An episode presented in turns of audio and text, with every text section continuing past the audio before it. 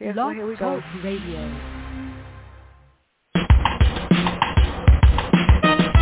Let's get lost in a better place. Pick up a book, travel through time and space.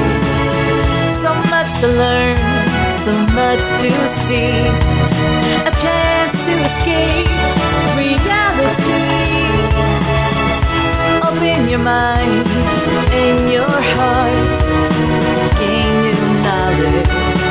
fresh new. MJ Network will bring you there. So let's talk about it. We're live and on the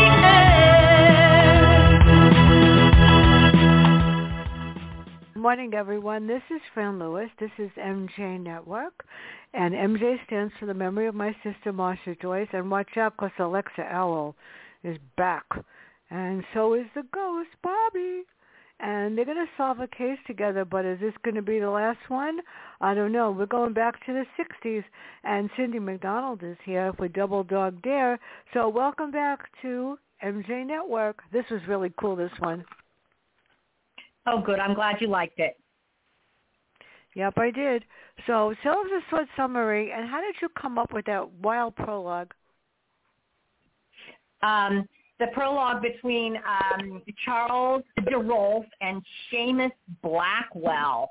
Uh, both of them are um, best-sell New York Times best-selling authors, and um, they've been friends since they were kids.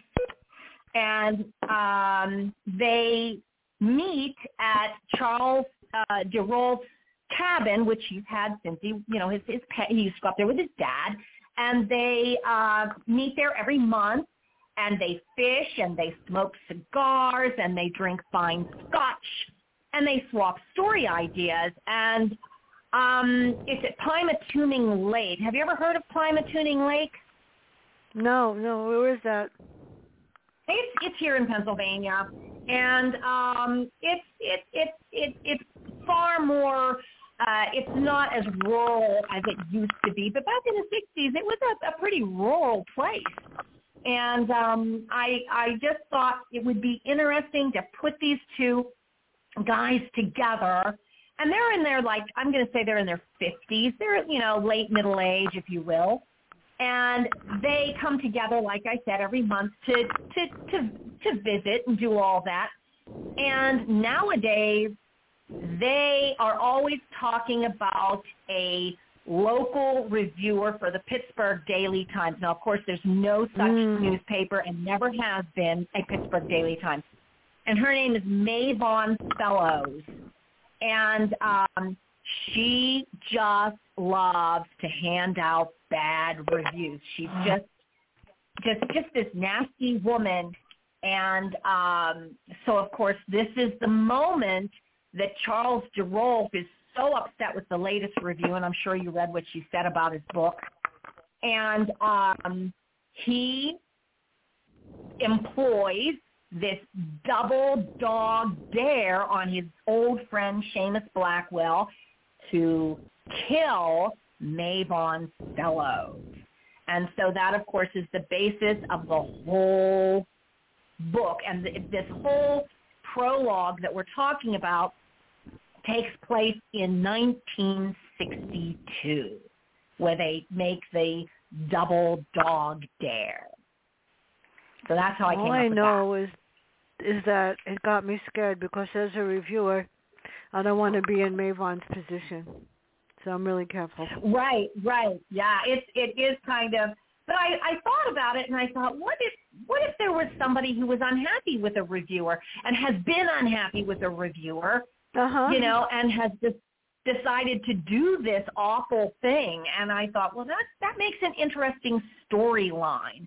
So that's that's where I went with it. And I have nothing I- I against won't- reviewers out there. Please don't think that. Well, there wa- there was one person that sent me a nasty message about two three years ago. I wrote a review. I won't tell you who the author's book was. The book was excellent. I gave it five stars. Put it on Amazon. And this miserable person, the publicist said, "I don't like what you wrote. You have to take it off, or we're going to call Amazon and get you thrown off." I go, "Go ahead, try it. See what it gets you. I said, I'm entitled to my opinion. This is a five-star review. I said, you know what? The author doesn't deserve the five stars. I just take it off. I said, but I'll leave it on my site and say it's not worth five stars. I'd shut her up. Yeah. so we have Alexa and Winnie and the bridal business. How did you create that? And how did you create my favorite character, Holden? I love him. Is he your favorite character? You know what? I just love Holden. And and you know what? The sad yeah. part about Holden is that I have a really hard time fitting him into the stories. And I try. I and in this particular book, he is more active than he's ever been active before. And I just have trouble. In the last book, I um, he had a little storyline there where um, he was having trouble with his partner's mother, if you remember, in Maxed Out. She yeah. didn't like him. And but in the end she ended up just sticking up for him and just, you know, saying how much she adored him.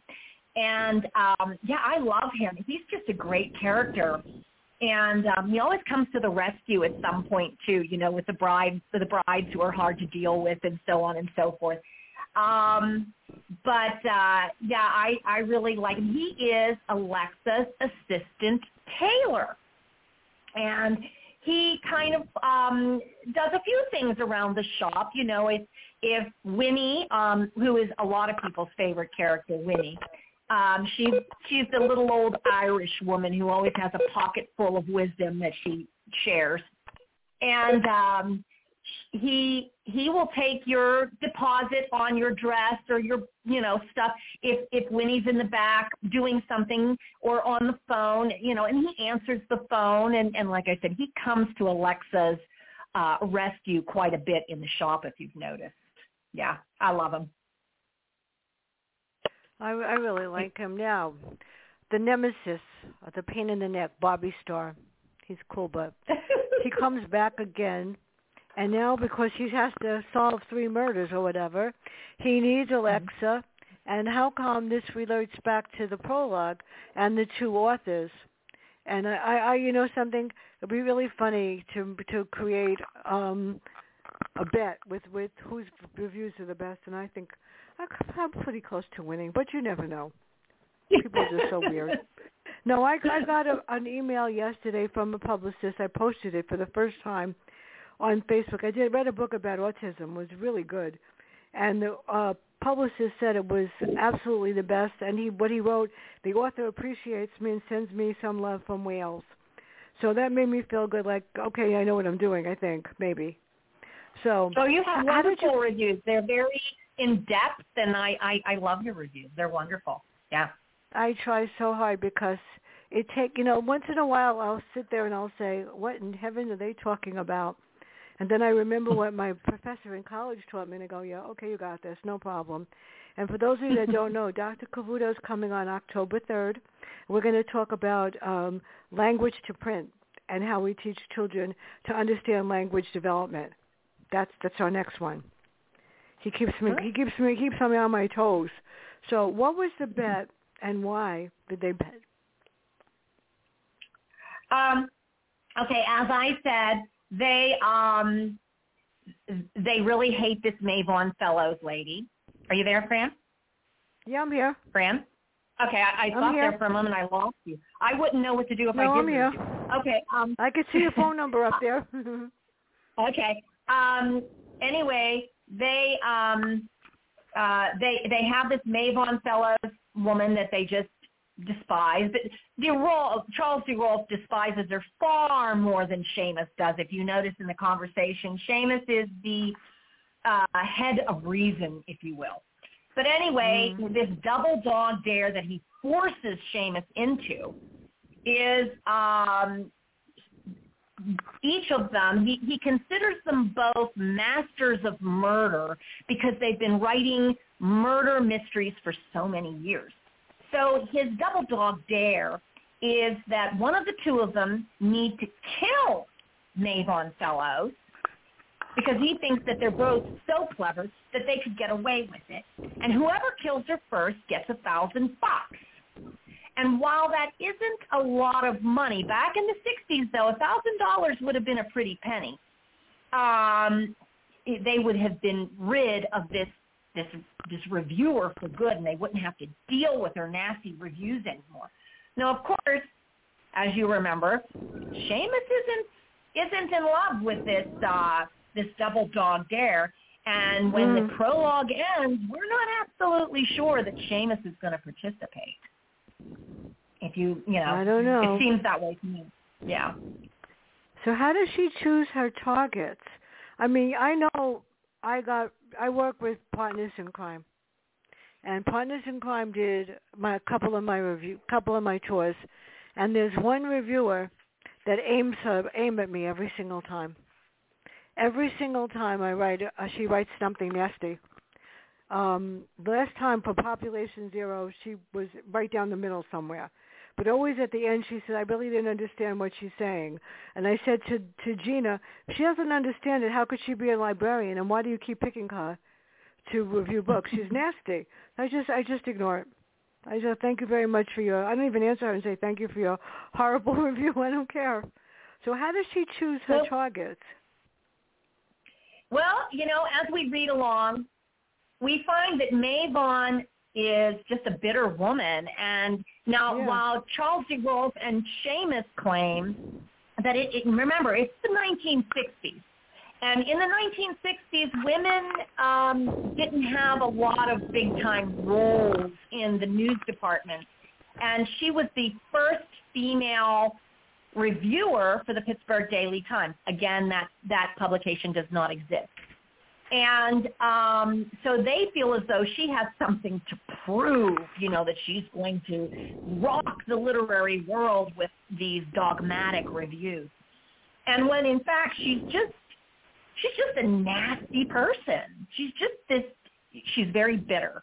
And as the book goes along, we find out why uh, Mavon is bitter. It comes clear toward the end of the book why she is so bitter. But she um, she just she gives bad reviews to everybody. Um, if you remember, Bobby goes to the Pittsburgh Daily Times to talk with her, yeah. and when he goes there, the receptionist doesn't want him to go upstairs. She kind of tries to block everybody from going upstairs to see her because so many authors show up at the Pittsburgh Daily Times to confront her over the reviews and try and get her to change the reviews, and they get thrown out on the street by security. So, um, you know, a lot of uh, a lot of the reviewer, uh, rather authors, really hate Mavon Fellows. So she's lucky um, nobody yeah, came in to shoot her in the head. She's lucky she stayed right, alive. She needs a bodyguard. My God. yeah, yeah. So yeah, so that's she doesn't really pick anybody. She's just pretty much across the board. I hate your book before I even read it. So you know, she's kind you know of like what gets that. me is that after I post somebody's review, not before, I look at some of the other reviews and I could tell that the reviewer never read the book, that they just cut re- reworded the back cover or the summary. Oh, uh-huh. I can yeah. tell right away. Now, tell us about this. This character was really clever. Let me tell you. You put him in the past and you put him in the present. Cliff's grandfather. Who was he? And how did you decide to use him in both timelines? That was hilarious. I like this guy, and he. I don't think he wanted to go back. I think he wanted to stay there. um. Oh yeah, he did. Um. Detective Clifton Slater is his name, and he's also one of my favorite um, characters. Now, uh, this detective is a detective from the 50s, 60s, and he even goes into the 70s uh, throughout his career, just because of how ages go. And um, he was in book one, if you remember. Detective Clifton Slater was in book one. We saw a bit of him in book two. In book two, maxed out. I had trouble fitting him in, but I did get him in there. But book three, we see Detective Clifton Slater big time. He is um, Alexa's um, love interest grandfather is who he is. And he um he he is a detective in the in the, that time slot, and um, he is a thorn in Bobby Starr's side. He and Bobby Starr do not get along at all. But during the course of this investigation, while Alexa is in 1963, she goes downstairs of the Lazy Hound pub, which we know the Lazy Hound pub is the original um, bar that was in the building where her couturier shop originally was. And now it's 1962, so it's now the Lazy Hound pub. And she goes downstairs and she sees him sitting on the, at the bar and she goes to talk to him and right next to him a bar fight breaks out. And as Alexa is being dragged back to the fu- back to the future, he touches her and what happens? He ends up going through the portal with her. So here he is. He's in 2022. This man from 1962 is now in 2022. And he has to deal with everything that we have that 1962 Detective Clifton Slater does not have, and that includes computers, internet, um, GPS, and of course, a Roomba. Did you like the Roomba scene? Mhm. Yeah. Every, everything where, was like everything was Yeah, really he- amazing, and you know something. I if I was a guy, I would I wouldn't want to go back. I want to stay here. Yeah. Well, and but you know what? One thing that I did show you throughout his entire stay in 2022 was the fact that he loved his wife Janie. He loved her very much, and he was missing Janie. So you know he he did, but once he realized and found out that his he had a grandson, Cliff Slater, who who was his namesake, and had become a homicide detective just like him, he wanted to stay because Cliff was in trouble and he wanted to see it through. And, and quite frankly, he wanted to meet his grandson, wouldn't you? I I would, I don't have any grandchildren. I have nieces and nephews that drive me crazy, which is perfectly okay, because they think I'm pretty cool. So when there's we know like a grand grandchild calls the grandmother when there's a problem because you got to solve it because mommy and daddy Mhm. don't understand me, they call the aunt. They call Or Aunt if they- or they or they have um a serious fashion problem. Well, I just had my hair done on Saturday. So the the highlights are mostly magenta, red, purple, green, and blue, and yellow. oh wow. For real, I'm different, yeah. But before I, I after I did it, I had to text everybody to get their opinion. So my nieces approved, but the, my nephew thought I was really cool, so that really all that mattered. Because if my if Josh is 25 thinks his aunt looks great, that really is good. He says, no, you don't look old. This is good. You could, they're an improvement, Annie. So we've got Walter. How did you create him and why? And what are they investigating in the past? Okay. Um, they are investigating the death of Phyllis DeRolf. That is the actual investigation that Bobby has been uh, assigned because every time he has to he has to solve a- a murder case, right? And that's in order to get into St. Pete's Guardian Angel Squad. So he's got three that he has to um, solve, and this is number three. And it is the the the supposed maybe they're not so sure murder of Phyllis DeRolf, which is of course Charles DeRolf's wife. And she died at Lake Pymatuning. She she was she drowned in the lake. And the police think that Charles had something to do with it, but the police Mhm. cannot place Charles DeRolf on the dock that that woman fell off of at the time that she fell because other fishermen saw him on the lake fishing. So anyway, Walter. Walter is a basset hound. And throughout the entire book, I, I don't think Walter's ever conscious, is he? I don't remember ever having, he never barks. I don't think he even opens his eyes once through the whole book, does he? He's mm. always asleep. He's always snoring. That's right. And um, both Alexa and Bobby are trying throughout the entire book to figure out, as with all the other ghost animals, each book, each owl's nest has a ghost animal. Uh, in the first book, it was Coralie's cat. And uh, in the second book, it was a poodle named Trixie. I love and this time, it's a basset hound named Walter. And each of them are symbolic to the murder that they are investigating. And but through the whole thing, they can't figure out why Walter's there or who Walter belonged to and what is the significance of this Walter dog. And he's never conscious. Through the whole book, he's never conscious. And we don't really find out what Walter's purpose is until the very, very end of the book. If you remember, it at the very end of the book, it becomes Mhm. very clear why Walter was there. So I, I can't reveal why he was there. You have to read the book. no, you're not allowed to, people. You're going to have to read this one. And, have to and when I'm it. done with the interview, it goes in the pile. I have a bag for my doctor. My dermatologist calls me every week to say, when are you bringing me more books for my wife?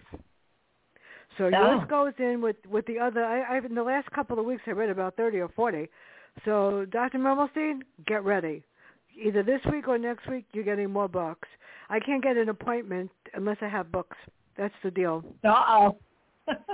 So, and I don't really need an appointment, but you know, I look look for next. He thinks I'm cool. So, this time Alexa returns, but she doesn't go back to the past. How come she stays in the present? Because Bobby, you're on your own this time. Right. Now you have to remember this is the third and final assignment for De- uh, Detective We Bobby hope. Starr. And um, the last two, uh, Alexa was very instrumental in helping him to solve the crime. Mm. And this time when she is sucked back to the future, and in all, all of the books, she's sucked back to the future one time during the investigation. And she feels as though it's because St. Peter is giving her an opportunity to check out these murders via her internet connections, you know, to, to get a, a feel for what went on because she wasn't there. So anyway, she and, of course, Cliff, uh, Detective Slater are sucked back to 2022 because there's an emergency. And not only because of that, but Bobby believes that St. Pete is saying, this is your third one. This is your last chance. She got you started in the investigation. Now you've got to finish it on your own. And, but she's sucked back because her boyfriend, Cliff, is caught up in a hostage situation. Uh, he walks into a jewelry store to pick up a uh, mother's ring that he and his brother and sister have purchased for their mother for her birthday. And when he walks into the jewelry store, there's a robbery in progress. And the robber has decided, I want to take a hostage, and I'm going to take that woman and her little girl. There's a woman in there by the name of Lindsay. I think her last name was Winsler. Uh, Lindsay Winsler and her little daughter, Charlotte. And Charlotte's only coming up on four. And he is going to take them hostage. But Cliff convinces him, no, leave the woman and the child be. I'll be your hostage. And indeed, that's what's happened. So Alexa is sucked back to 2022 to help find Cliff. So that's why she's she's back to the future, and she's not she's not going back to 1962 to help Bobby at all. Well, I don't blame her, and I wonder to be, you know, with what's going on in the news today, I wonder how many police officers would actually do that. I, I don't know. I don't have my don't faith in anybody wanting to do that. I, to be very honest, I doubt it. Maybe somebody rare, and then seriously. So, how do you? How did you link? I, I love Nathan. How did you link Nathan and Fiona in this one? And how does Nathan come to the rescue in a sense? Well, you know what? Um, I'm somebody who likes to cross characters over. I did it in the first four series. Um, if you remember, Celia Ramsey, who has made two appearances in the um, Fiona Quinn books, she came Mhm. from my first four series.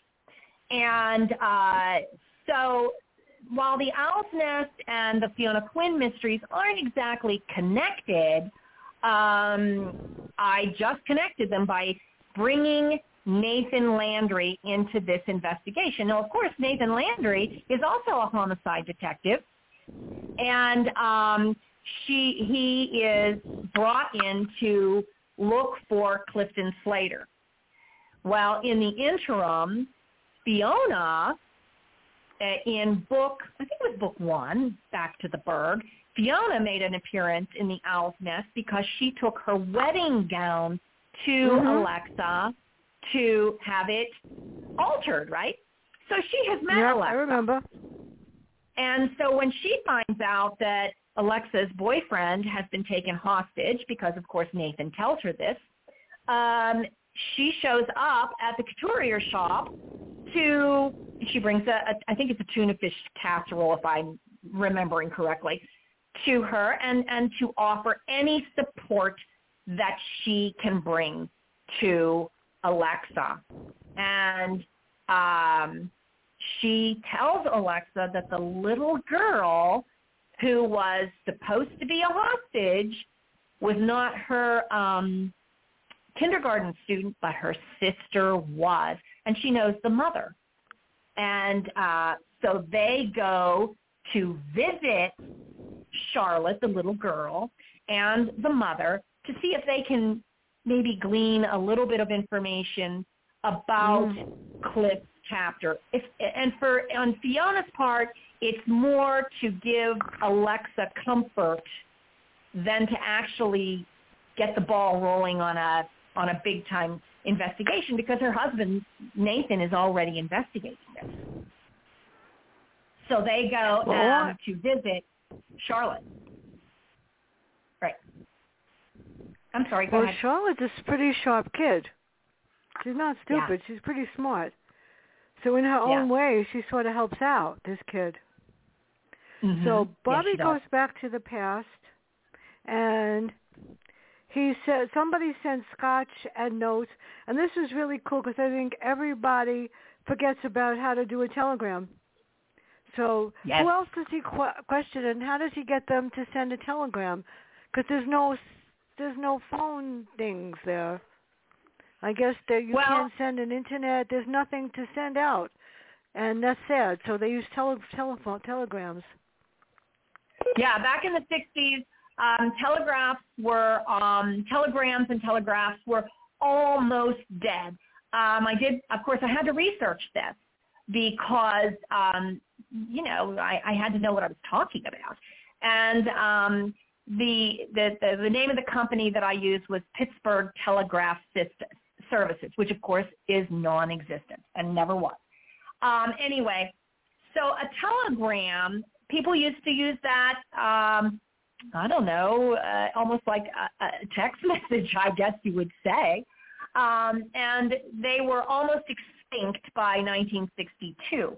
However, this is how they tried to kill Mavon Fellows um, through a telegram.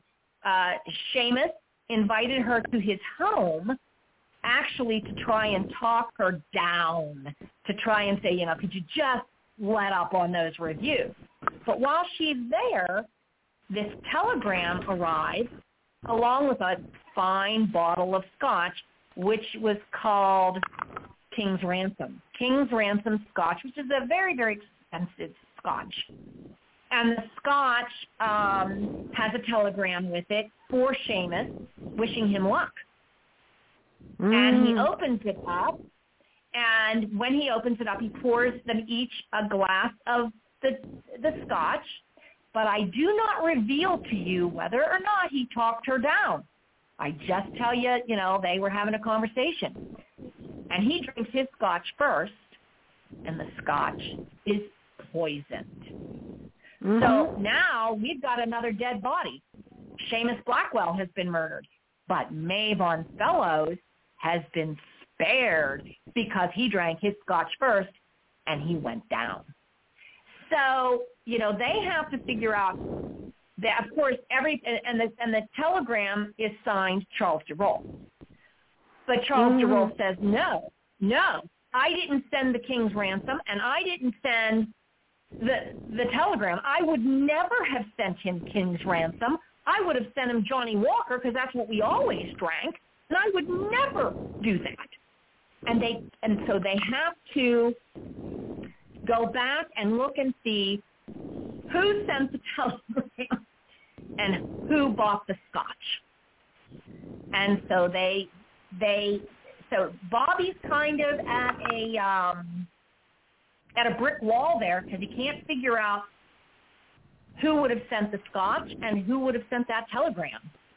So he has to go back to the Pittsburgh Telegraph Service, which is in the same building as the Pittsburgh, so it's across the street, excuse me, across the street from the Pittsburgh Daily Times building to find out who sent the telegram and who purchased that scotch.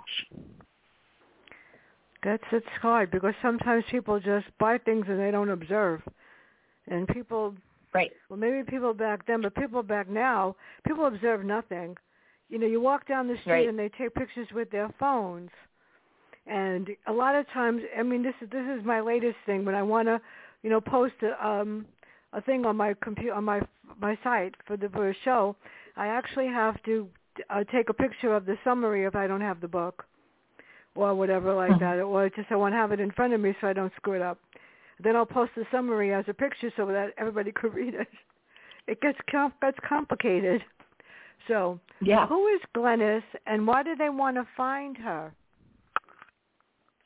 Okay, Glennis Langley is um, was Charles DeRolf's stepdaughter, and um, so she and she was an illegitimate child of Phyllis DeRolf um, uh, with a previous relationship before she um, married Charles DeRolf.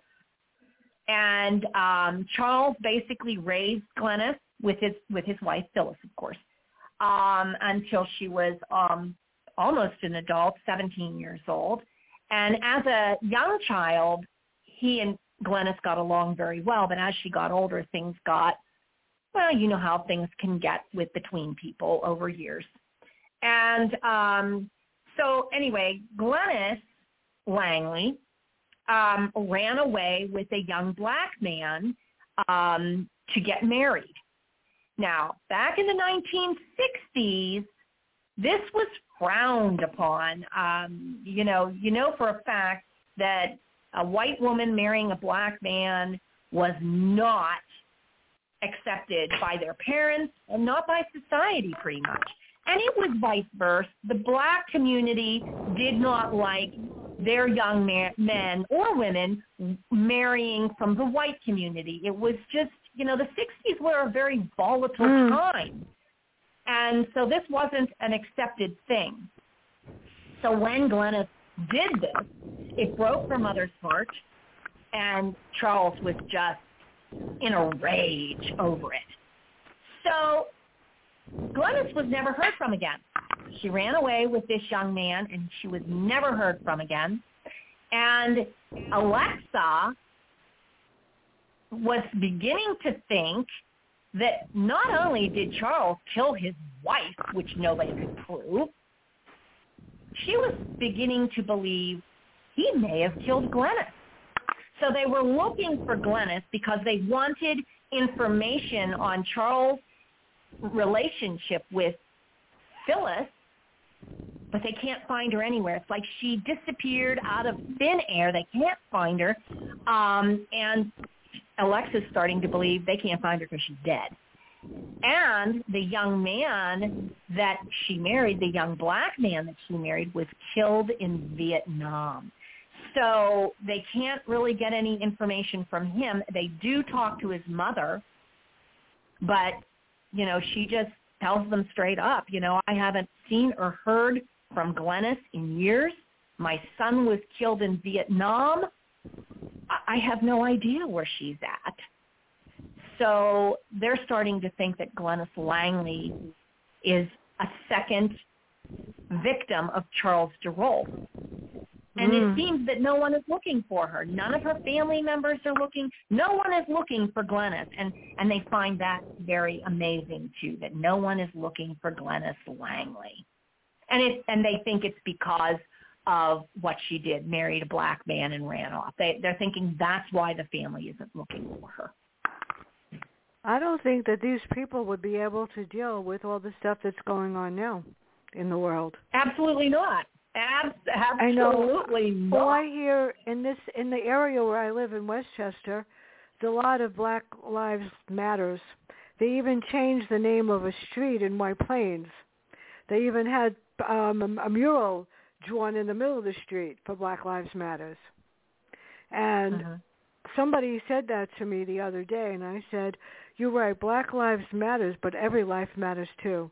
They just gave me a look like yes. you wouldn't believe because you know uh-huh. what? I was brought up in the South Bronx, and they probably, and I didn't move till you know long ago, and they would never have been able to live where I lived because you, mm-hmm. you just never knew who you were going to meet, and it, it didn't bother me. So uh-huh. how does Cliff in the past learn about technology in the present? He's pretty smart. Oh, he's pretty smart but some of that technology takes him by, by surprise, doesn't he? Doesn't yeah. it? Uh, you know, like the very first day he's there, once he settles down, because when he first arrives in the 20 uh, the 21st century, he's pretty shook up. But mm. once Alexa settles him down, and he the very first piece of technology that he comes upon is, of course, the Roomba. And when he, he, he, Alexa sends him into her bedroom to change into clothing that Cliff always leaves there, you know, because they do have a relationship. He does spend the night there, which she, of course, covered that over for the detective because, you know, that was an unacceptable thing in the 60s, too. So she had to kind of, you know, cover that over. So he changes clothes into his grandson's clothes, and he comes out of the bedroom. And when he's walking down the hallway back to toward the living room, what is following him down the down the hallway? The Roomba. And his reaction to that Roomba is pretty pretty bad, don't you think? Mhm. He he shoots it. So anyway, that that's his first, you know, introduction, if you will, to technology. But as time goes on, he sees Alexa using the computer and he questions her about it and she just explains it to him. And he is very smart. He um, observes the GPS system in the car. And the main thing he wants to know is, excuse me, whose voice is that telling us telling us which direction to go? Who, how did they get the little voice in there? And then, you know, of course, if it, when Winnie calls, how does Winnie's voice come through the radio on on in the car? So, and he figures out her um, stove, and he cooks her breakfast one morning. So, and he tells her all about how Janie, that he made Janie breakfast every Sunday morning, and so he felt the need to make breakfast on Sunday morning, or was it Saturday morning? I can't remember. But it was either Saturday or Sunday morning. And this is where Alexa witnesses the softer side of Detective Slater. Because he always comes off as a um, kind of a, a badass is what he comes off as. Mm-hmm. But this is the moment that she sees the softer side of Detective Slater. And I, and I really liked that scene between them. Well, before I forget, tomorrow Murder is not a girl's best friend. And in contention, you'd want one, a $20 million diamond. And that's all I'll say about that. On the 2nd of August is when MJ Network is doing the last one tomorrow. On the 2nd of August, Finding the Light in the Lost Year. On the 4th, No No No Without Sin. And there's a whole bunch more. But what better way to end August on the 25th and with the one and only Iris Johansen in A Face to Die For and Captive. Yes, people, she wants two books in the same interview. And that's all I'll say about that. No, she she is absolutely wonderful. Yesterday, for those of you that didn't hear my show, listen to me, Tess Gerritsen. The book comes out next week. I got the first interview yesterday. It was really cool. So, who is Beth Hastings and what is her role? Okay, so Beth Hastings, uh, they find her through uh, Phyllis DeRolf's obituary. Now, um, they this does not involve Alexa. This is Bobby's own detective work. He goes to the library, and the librarian there helps him to look up Phyllis DeRolf's um, obituary. And so there is a list of her siblings, uh, which Phyllis was the eldest child, and Beth was the youngest of the four or five siblings, and she just happens to be the same age as Phyllis's daughter, Glenn. So um, uh, Bobby looks her up, and Hastings is her married name, and she just had a baby. And she, um, he, he questions her about Glennis, and she tells him that you know, uh, you know, uh, she's very, very secretive about what she knows about Glennis, which of course perks Bobby's curiosity. Why doesn't she want to share information about Glennis, especially the whereabouts of Glennis? She won't tell you that she's dead. She won't tell you if she knows where she's at. So um, that's who Beth Hastings is. She she is Glennis's. Actually, she's Glennis's aunt. She's the same age, but mm. she's Glennis's aunt. Right. Yeah. Now we the have only one who really, had a relationship with. Pardon me.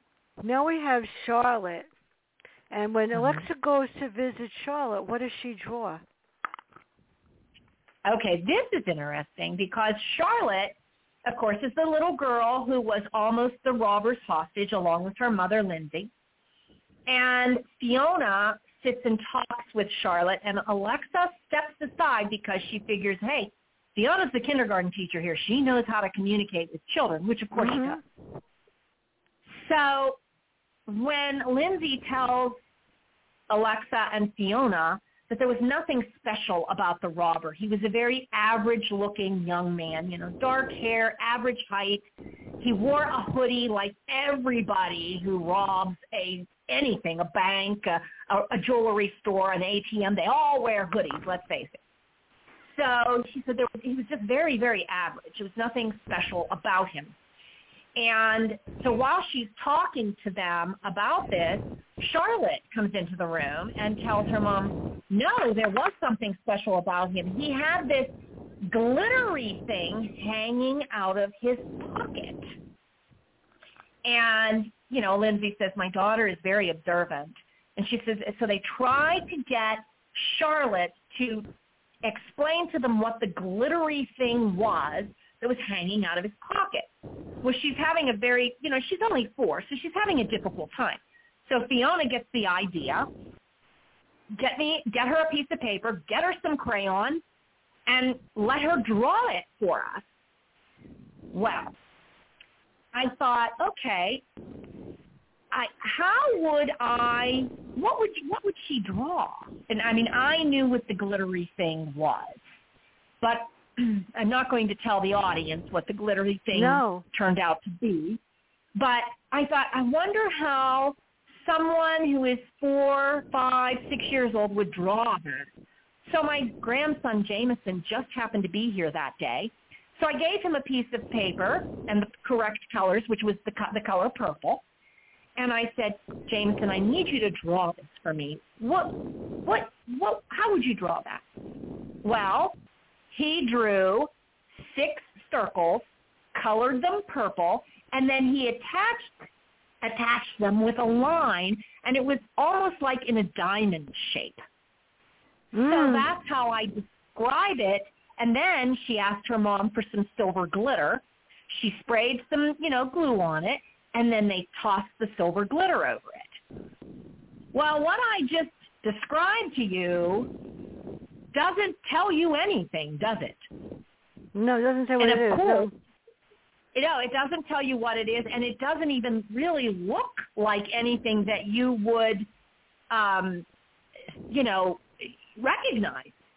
So Fiona and Alexa take the picture with them and give it to Nathan. And he says that he's going to have their child psychologist take a look at it and possibly talk with Charlotte. Well, before they give the uh, picture to Nathan, or Fiona takes it away, of course, Alexa takes a picture of the picture with her cell phone. And she shows it to Holden and Winnie at the house. And Holden says, hey, you know what that looks like to me? That looks like Mardi Gras beads. So, so that's what they thought. very it helpful with that. So Yes. then we yes. have a scene that was priceless. We have Louise, the bar. What happens when Right. he sees Winnie? What happens when he sees Winnie? Right. Well, um, Louis um, Santorini owns a bar called Louis Little Mardi Gras, and it is a bar that is uh, Mardi Gras themed all year round. When you go in there, the masks are on the wall. There are buckets and buckets and buckets of Mardi Gras beads everywhere. And um, this is what Holden says. Hey, those look like Mardi Gras beads. I'll bet you he got them at Louis' Little Mardi Gras. So of course they Mm. go. Um, Cliff Slater, Winnie, and Alexa go to Louis' Little Mardi Gras on Liberty Avenue to visit and see what they can find out. Well, here's the deal. Winnie knows Louis because she went to school with Louis, and she used to date Louis back in the day. Now we know Winnie's never been married, and when Louis sees Winnie, he is just like besotted. Like, oh, it's it's it's Winona. It's Winona Mulaney. Oh, you broke Mm. my heart. Do you know you broke my heart? And and she said, you know, I'm I was never one to get married, but you know, I'm always willing to have some fun. And um, so to provide a uh, disruption, of course, she has some fun, doesn't she? Her and as Mhm. a deterrent, while Alexa and Slater decide to go and see if there's a basement in the bar and go search it because maybe that's where Cliff is being held in the basement of that bar.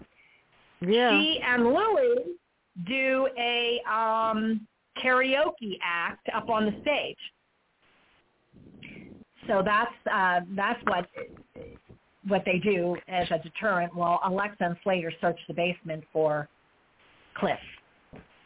Well, we're not going to tell them if they find Cliff because that would be ruin the fun. So, how did you create the obituaries in the in the paper? And Bobby uh, disappears again. Is he? Are we done with him? Okay. Well, as you know, I lost my mom uh, a little more than a year ago to Alzheimer's. And I know how that uh, feels. Yeah, yeah. Oh, yeah. It's horrible. Uh, it was a ten-year struggle, but I was faced Mhm. with the um, the uh, task because I'm the only writer in the family to write her obituary. And um, I did not know this at the time. I mean, there's no reason for me to know. I mean, my dad died 15 years ago, but evidently my mother wrote the obituary and I didn't know anything about it. Um, I thought that the funeral homes came up with the obituaries, but in fact they do not Yeah, they don't. family members They write don't. them. Yeah, I, I, I was unaware of that.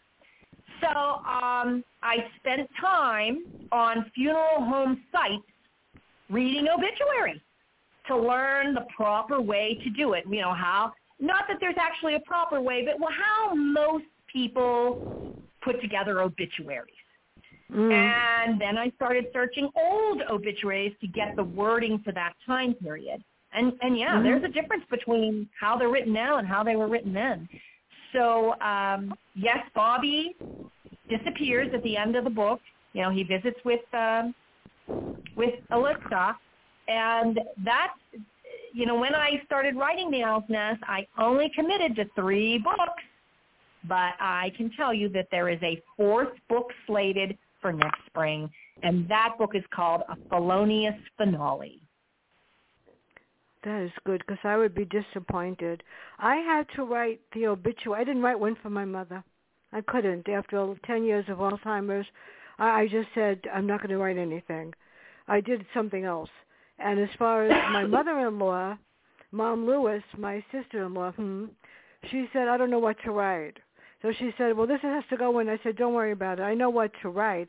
I also know what you don't write. I also mm-hmm. know that you could write the person's age, but you never write the year they're born. And you never write oh. where they live because that's how people steal social security numbers and how they steal uh, birth dates and stuff like that. Because anybody can mm-hmm. go on social security and create a social security card for themselves using somebody else's number. Been hacked. Mm-hmm. I know mm-hmm. how it feels. So yeah. at the end, well, Alexa feels guilty, and Robbie returns at the end. And what what about becoming part of the Guardian Angel Squad? Does Bobby ever get there, or can't we tell that? Well, during during the story, we find that there's a rift between Alexa and Bobby because he yeah. finds out that Cliff Slater is her boyfriend. And at no time in any of the books did she ever reveal that to Bobby because she knew that he and Detective Cliff Slater didn't get along. So she didn't want him to know that her boyfriend yeah. was his grandson. So he finds this out during the course of the book, and he is he's hurt. He's hurt that she didn't trust him enough to tell him. So she hasn't seen Bobby for quite some time. It's like it's like two months after after uh, everything happens, then and she's sitting at the park and she's feeling guilty over something that happens at the end of the book, which we won't reveal. But something happens yeah. and she's feeling very guilty about it. And he comes to her to soothe her mind that she wasn't responsible and that he that she shouldn't feel badly and that he he he he's not mad at her that that everything's okay between them and uh, well, I guess you'll have to you'll have to read the book to find out if he actually made it into the Guardian Angel Squad. But that said, there is a fourth book coming. Well, what is next? That's coming out in spring. Do you have another Fiona Quinn coming out soon? I sure do. Um, November 10th, we will see the newest Fiona Quinn. This is book 11, Fran, and it is called Deep Blue Murder. So um, oh, nice. I take yes, it's called Deep Blue Murder, and they are on a private island for a U.S. ambassador, and bad things happen on that island. So, but of course, you know, when Fiona's around, there's always there's always some mishaps that get her into trouble, and this this book will be no different. So, uh, that book is coming in no, November 10th. Okay, so here we go. I'm looking at this. Um, I don't even know anymore. My my schedule is so screwed up. I have no idea. Oh, she took November instead of December. That was nice of her. Um, I could do November. I could do December or January. Which one works? Because let's I'm getting January. slammed. January. Uh, let's do January. Yeah. Okay. Can we January ninth? That, that sounds right? perfect. Yeah. Okay. Let me January ninth it is. Okay, I got it in my in my phone because otherwise I won't have it. So you get the first one for 2023. David Putnam gets one for for February. And what can I say? So where can everybody get all of Fiona and Alexa, in case they haven't already done it? And this one's going in the um, pile for Dr. Mermelstein. Pardon me? Oh, yeah, Fiona and Alexa, and all of their books are available on Amazon, of course, iTunes, and um, you can read about, you can get samples of the audio books. They're all on audio on my website, www.csmcdonaldbooks.com. Hey, join my newsletter too, and you won't miss a thing. Well, one of these days I'm going to have to get in touch with either you or Marsha or somebody to figure out how to do audio. I just don't have the patience right now. And those of you that don't know it, I do have an idea for the next Faces Behind the Stone. I've been listening to the world, and I've been read my Faces Behind the Stones book that was written in 2000 and something, a long time ago. It's told from the point of view of 10 dead people behind the gravestone. I'm serious. Uh-huh. Four of the stories are real. They're told by somebody that had something done wrong to them or they did something wrong. There are two stories that are very true, and I've decided to rewrite them, and the title of the book is Justice. There was a teacher in my school that I worked with for a very long time, a black teacher, that was wrongly accused by the principal. And as a result, she took her own life. And oh my! It was it was horrible. I was on the phone with her just about every day. I followed what happened, and as because I have a supervisory license, I was given the responsibility of dealing with the after-school program as the principal. And I know very well that everything this other principal said was a lie. She tried to get me a couple of times too. It didn't work. So for Viola and for those people that have been wrongly accused, Justice is the next title of my book if I ever get time to sit down and write it. But Cindy, I want to thank you so much. And this is great. And just make sure as soon as the Fiona comes out that I get it. What I do oh, is I even if even if something is due, like I read, um, I'm going to read the one for February for David Putnam Scorned because I like to get done with the interviews first, so I know I did it, and like forget okay. it. So I've got ten books inside that are staring at me. And I started one, I read two yesterday and another half. I'll finish the other one and a half today. If I don't read two a day, I get very upset. But anyway, thank you so much. It's beautiful outside here. Everybody have a nice day and stay safe. And bye. Bye-bye.